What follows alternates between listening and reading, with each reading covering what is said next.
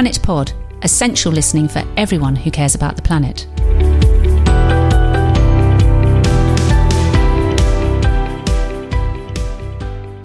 Hello and welcome to Planet Pod with me, Amanda Carpenter.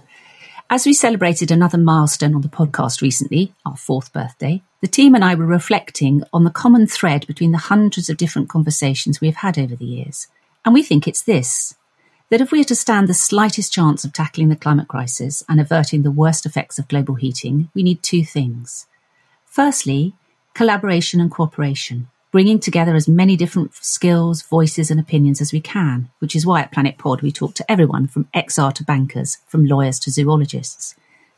The second is hope. So often the narrative about the environment is existential and distressing, but we seek out the hopeful, which can come in so many forms innovators and entrepreneurs, academics and scientists who are quietly doing radical work to mitigate the effects of climate change, those who are working to change what we make and how we make it. My guests today are two such beacons of hope.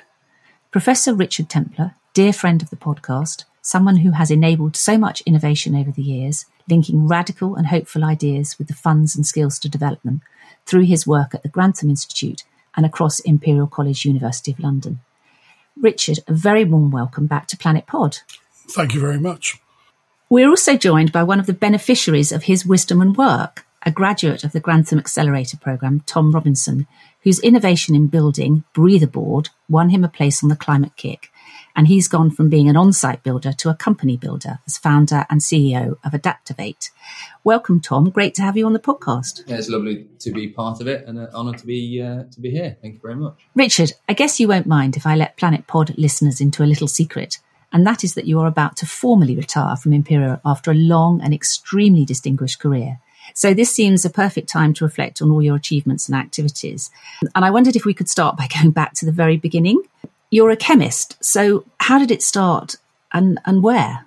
It's much more confusing than that. I'm actually I'm a physicist by background, although I, I was the head of the chemistry department. And um, actually, the field that I worked in was biological membranes. So I was sort of a confused scientist of no particular abode. Um, and it turned out that, that the stuff that I was doing, although, you know, when I started off doing it, I did it from pure interest, complete blue skies research. But it turned out that it was relevant to um, some of the things that um, you might do in response to climate change. Um, and I kind of blundered into supporting uh, climate change innovation. You know, that life is is a sort of is a sequence of of accidents, some of which turn out to be useful. And, and I, I, I guess maybe my accident was um, being in a bunch, it was more than one, but a bunch of uh, of seminars where learned colleagues of mine were um, debating the, you know, whether climate change was real or not. And I, it, I found it incredibly frustrating because if you just went and looked at um, the the measurements and the and the science, which is in fact very old. I mean, it goes back to the 1850s or so. Tyndall's work and Eunice Foote's actually as well. Um, you, you know, it, it, was it was a bunch of scientists doing what we do, which is to probe and to prod and to be skeptical and so on. Um, but the thing that really got my goat was that it was obvious that it, it, you know, something was going on, something was happening, and just debating the science wasn't good enough. That you actually had to get on and do something in preparation for tackling the challenge, and that that's.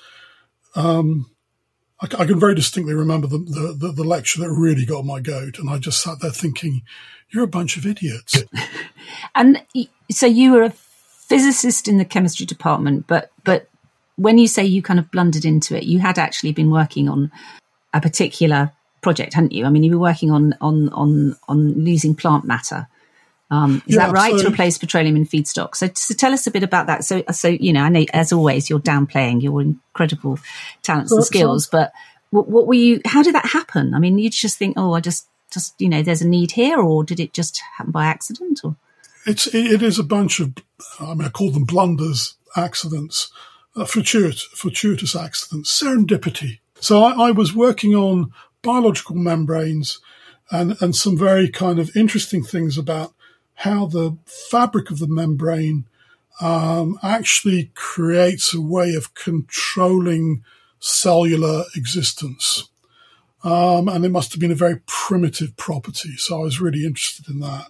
Um, and it turned out that that, that, that control mechanism, contr- in fact, controls how much of the membrane wall is synthesized in any given time.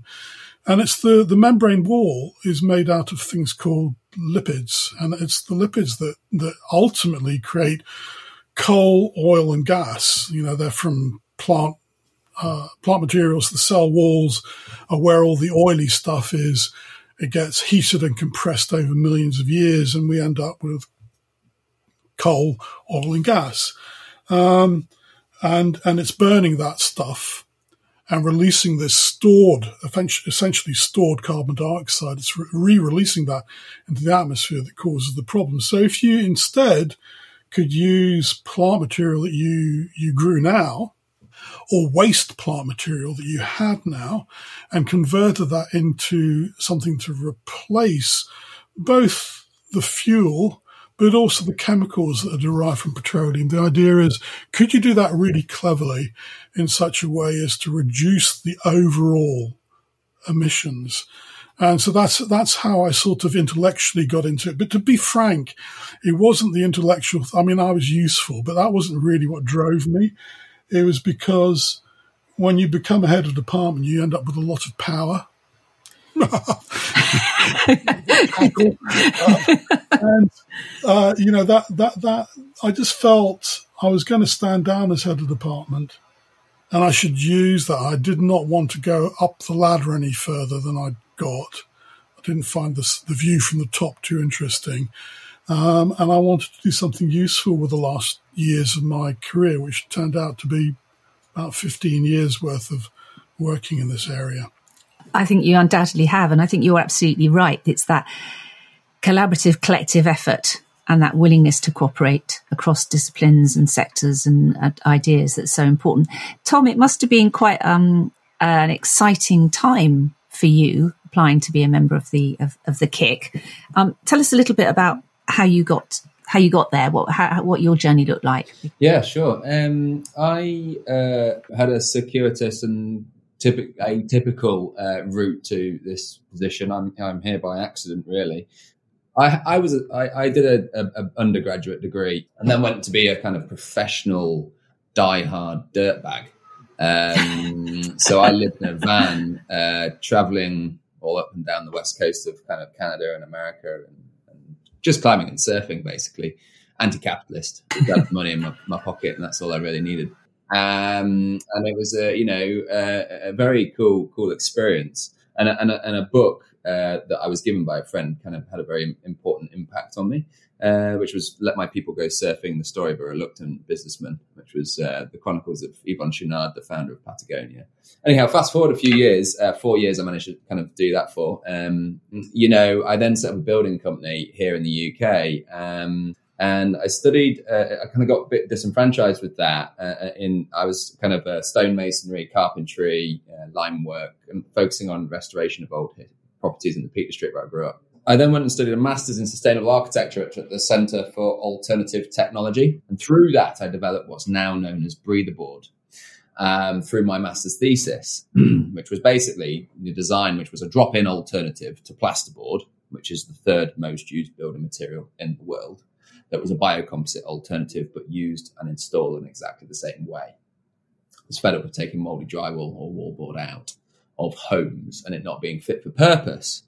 And of course, being charged for its waste. And so I started to think differently about this. And at the end of my master's, I um, did some work as a, uh, for for a friend of mine who grew up in the same town, and I worked in a restaurant with back in when we were kind of you know spotty oiks, um, uh, underage drinking as you could do then. Uh, who was Tom Webster, who who was uh, one of the founders of GrowUp, he was another alumni of this of the Climate KIC program, and I helped Tom and and and his co-founder Kate, uh, who have what a, a, a, very you know clear success story of, of this program and Richard's work. And I helped them build their first farm, which was essentially a wooden shed with some wooden framework in it. And they and I was telling them about what I'd done. I said, "Oh, you should you should apply to this Climate KIC thing. It's been great for us." And um, six months later, I'd been to Valencia um, come third in the competition, uh, and, and, and which I was a bit disappointed about, if I'm being honest. I hadn't won it, and and and it goes and it goes from there. It was a it was a truly transformative moment in my life, and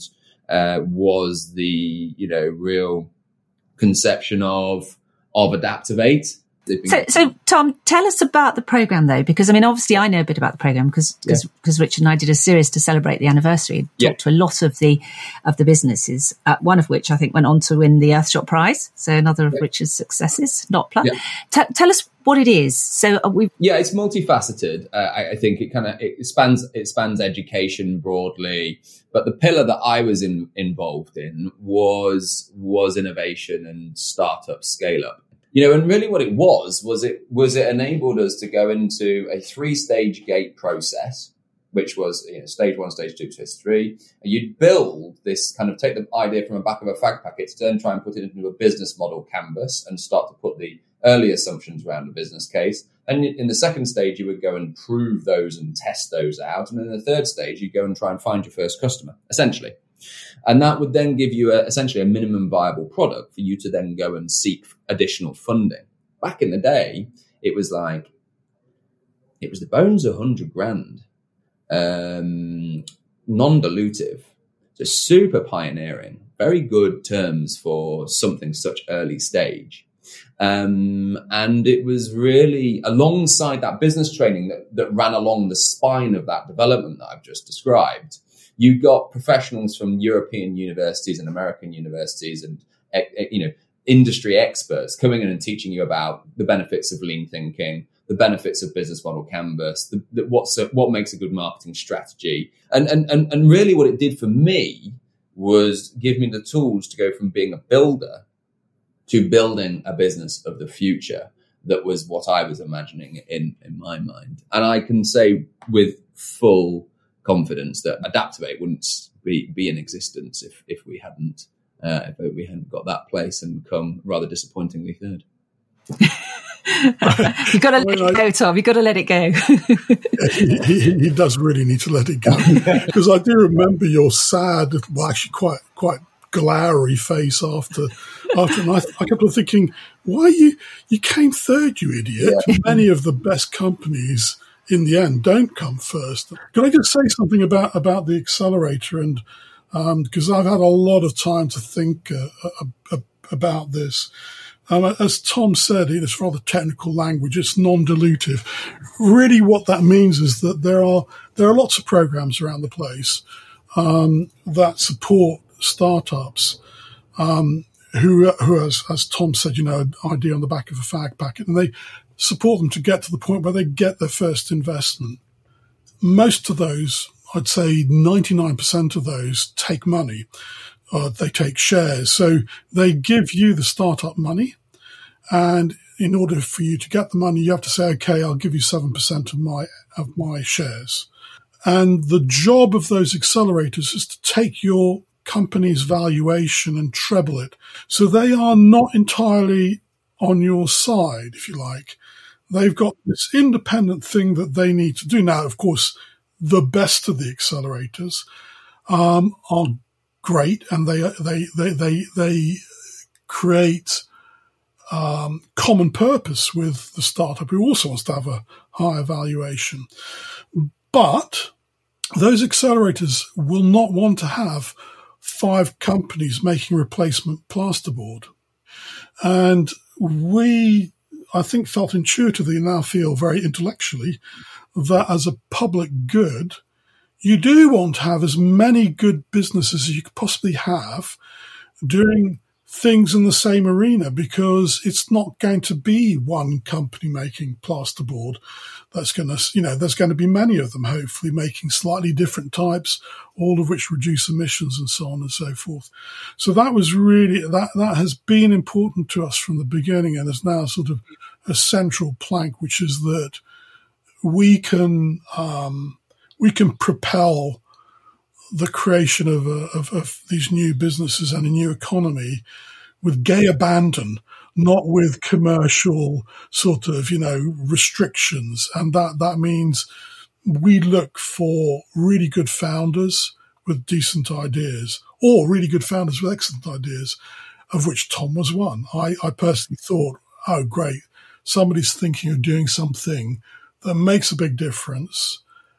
And it's in some ways, conceptually at least, very simple, as Tom will no doubt tell you over a beer. It's not necessarily that simple, but, um, you know, he's made it work and, and, and uh, but scaling it up, getting it out there and selling it, you know, th- those, those are really tough things. And, uh, you know, that, that, that's where a lot of the companies that we've helped have, are now at. If I can just build on that briefly, Richard, I think what's another real benefit, you know, is not just the money and the and the spine of the kind of development and then the additional learning that you get, but the kind of peer to peer learning that you get.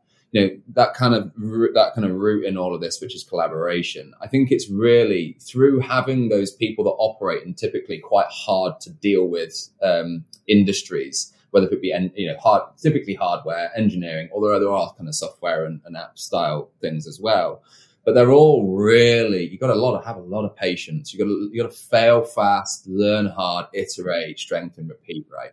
And like that act of like learning from others of, of and is just and you know your your peers is just incredibly helpful. One of the things that is is very evident about this area and which shone through all of the turbulence of Brexit, then followed by the turbulence of lockdown, is the, the I mean, I don't want to. I mean, idealism is probably the right word, but it's more than idealism. It's a sort of um, a desire to take an idealistic view of what one can do to you know, to curb the challenges of climate change, um, allied to a very hard, pragmatic view about I need to make this company happen. I need to make it grow. I'll do what it takes to make that happen. And I, I watch people like Tom and, and, and others, some of whom he's referred to, steering a very difficult course because you can sell out. You, you, you can go and raise money, which will kind of distort your business in ways that you'd be unhappy with. And what I've been really most proud of is seeing companies like Adaptavate kind of keep on keeping on. And they're all, they're all getting there. So by the middle of, I think it was 2021. So, you know, it's still hard times. By that point, it was pretty clear that our startups had raised over a billion dollars in investment and they were deploying more than a thousand people. I, I, in fact, stopped being able to count them. It was just impossible. And they were in, in around th- more than 30 countries around the world. And, and different parts of, of the UK than London. They're all over the place. So if you're talking about levelling up, um, as, as our former prime minister of sorts was saying he was going to do, we've been doing it without any any of their support. We've just been converting the, the, the funding we've got into um, the sort of things that Tom's doing in Bristol. You know, it's taking it's taking investment that happened first in London, support happened in London, it's moving it around the country. So I'm desperately proud of them and that they made all this stuff happen. I just gave them a helping hand to, to get started. It's truly radical, really, isn't it? radical, global, effective. I, I think if there's been a failing amongst all of us, is that not a failing, a characteristic amongst all of us is we have because there's so much to do. We've been quiet. We've just been getting on. So there's this there's this stuff going on. You might think of it as underground. It's actually very much mainstream, in my opinion, mm. but it's just mm. not very loud. The the diversity of stuff that's out there is just mind boggling. So you know we've got people doing things to enable us to to um, uh, to develop fruits and vegetables that will um, will withstand the, the, the, the, extreme temperatures, the the flooding, and all the things that are going to happen, and enable enable us to react to, to climate more quickly. We've got companies doing stuff with uh, making carbon neutral cement and so on and so forth. If all those technologies were to span the world, um, amongst the group that we've got, we'd be removing over 15, one five percent of all the world's emissions. So, you know, it's, I don't, you know, of course, none of us, neither Tom nor I can tell you whether everything's going to be successful. It's unlikely that it will. Um, and I suspect we'll all be making our contribution, but it means that, you know, from very small amounts of money that we got, we've been able to do really a lot. And I guess now that I'm retiring, what I want to see is that, um, that more support is given to not just our organization, which we've now relabeled, we're called Undaunted. Um, you know, those organizations start to emerge and they're doing things, you know, with the same spirit as us. They'll do it different ways, but creating more and more of these businesses um, that will make a difference. And that, quiet as we are at the moment, will be making the biggest impact by the time you get to the end of all of this. I don't want to call it a transition, which is what people call it. It's a revolution. It's a yeah. It's a decarbonisation revolution. As, as, a, as an observation, if I can just like the, the early pioneering work that I think Richard and the team that you were part of, Richard, but you know certainly been championed by you and recently and your work. What for me, Climate KIC Accelerator was so unusual, was so early moving, and when you've got such a systemic change that needs to happen, there is deep work thinking, evidence, trial, failure, you know, incremental successes that needs to happen for us to successfully adapt what we're doing on an industrial, what we're doing on a societal, what we're doing on a governmental scale, and, and, and capital, of course, kind of all through that. And so I think, you know, there's a systemic change that needs to happen. And actually this, this Climate KIC accelerator really enabled some businesses that hadn't got well formulated plans that hadn't that were t- kind of like I've constantly been called a you know a maverick and, and and and whatnot. You know, I mean, like yeah, it is, it is, but like some of these businesses have been set up to do good first. That capital byproduct doing well will be a byproduct of doing good. And that's a business of the future. And you can start to see how the capitalist structures are reframing that right now. And I think the Climate KIC and accelerator and the work that Richard has been and done and spearheaded has been deep work that takes systemic timeframes. It's not next year. It's not typical VC three to five year, five x, ten x returns on things. It's long term stuff, and they gave they gave the proving ground for that to happen.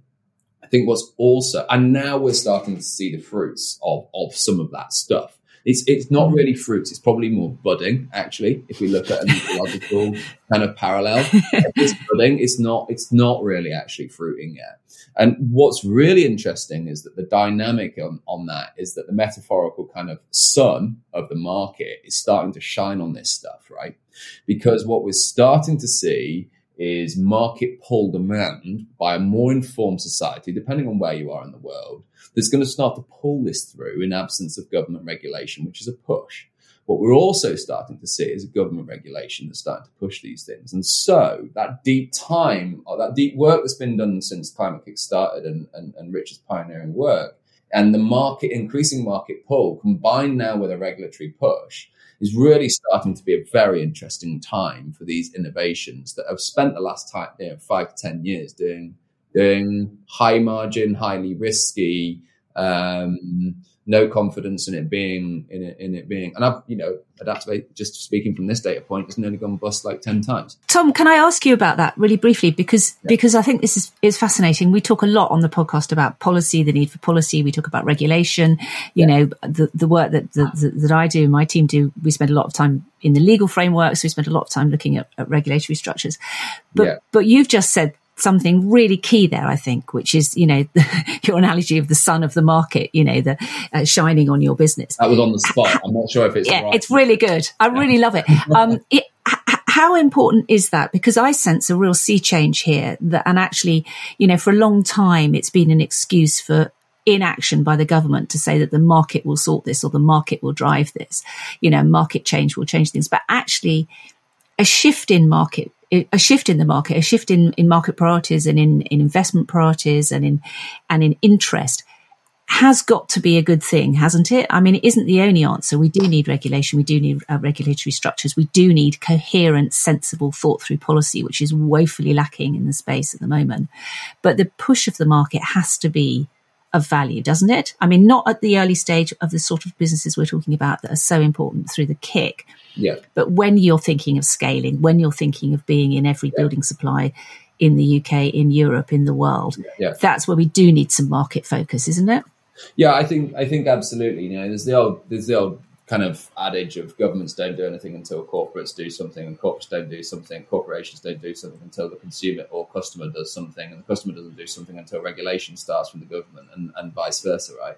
And, and and that perpetual cycle is something that's just broken. And so, you know, an innovation sits in between, you know, corporate and, and customer typically, you know, or a subsector of that and, and, and investment fuels like all of it, you know. Um, and, and I think, you know, if you look at the investment side, investment's always been capital, um, economic capital. I think what we're starting to understand is that actually carbon has an economic value to it too. And you can start to see that in the future market, in the markets, right?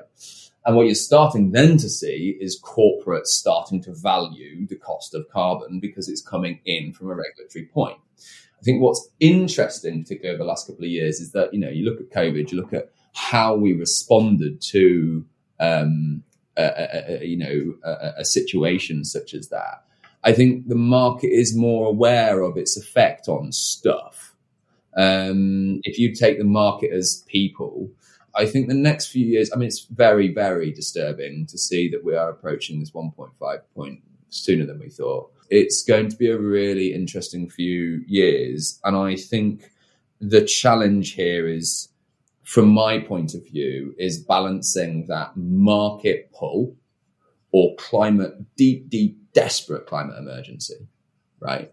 With balancing how we scale some of the innovations that have come through accelerators like this how we scale them using capital, right? Using people, how we get the right skills at the right time and how we take the right money at the right time. You know, do we raise 40 million and go quick because we need to build a big facility or do we, you know, raise 10 and do whatever and do it slower? And, you know, that emergency versus scale ramp is, is a big, big uh, that's the feather on the throttle, right?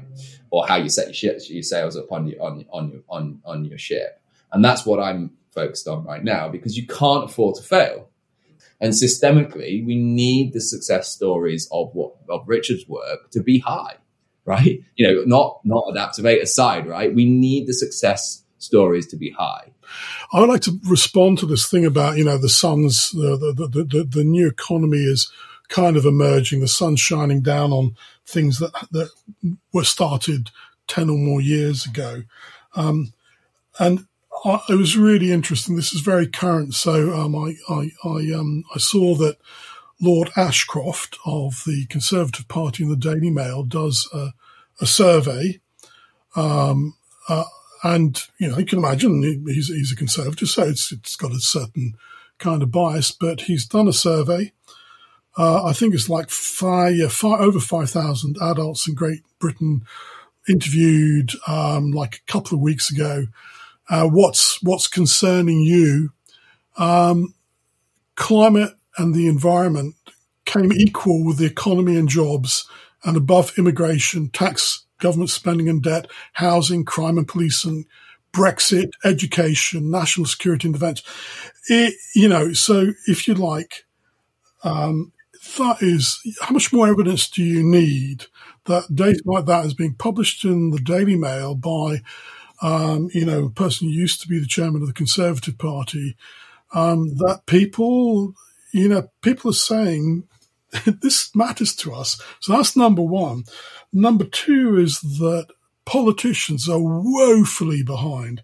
The current um, crop of, uh, of, of the political classes are wriggling and squirming um, in the face of a very small number of, of, of individuals, um, many of whom uh, will, where climate change deniers are now soft soaping climate change, we're also, uh, not in all cases, but in many cases, we're also uh, interested in making Brexit happen, and, and not in all, but in many cases, also deniers of what went, uh, what happened to us um, during the COVID pandemic. This group, this small group of people, hold balances of power, and that's stopping people, uh, politicians, from saying some pretty damned obvious things. And I, I, won't turn on the Conservative Party. I'm going to turn on the Labour Party, who, um, you know, had um, who had a plan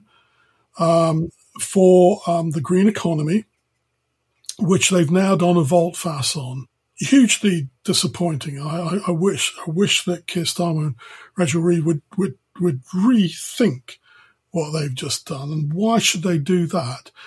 It's because if you look at look at what people say about why we can't do this green stuff, it is, pardon my English, it's complete shit. you have choices about what areas of the economy you stimulate stimuli will create jobs. It's, it's somehow this this this this kind of fiction that it's only the old economy that creates jobs and new economic growth that doesn't. It's absolutely bonkers. And they need to get over themselves. They need to have a look at what our companies have done, which is to create huge numbers of jobs, right? For every pound of taxpayers' money or donors' money that we've spent, about a hundred pounds has been returned in investment. And those have created jobs, um, which themselves, of course, demand jobs because people like Tom's company, they need goods from others, so they create economic growth around the place. And if if I ended with anything, if if, if anything that I'd done had, had been a catalyst, I hope it's that people would will just stop talking about, in quotes, the costs of the green economy. It's not a cost. we challenge, we, we, we, we address climate change and we create loads of really great jobs um, around all of that. Just stop worrying about this small group of loons who've been twisting the tail of governments for the last decade. Um, and, you know, yeah, I'm not going to say grow some balls because balls are quite sensitive things. And if you kick somebody who's got balls, it's painful. So grow some something or other. Backbone. You know.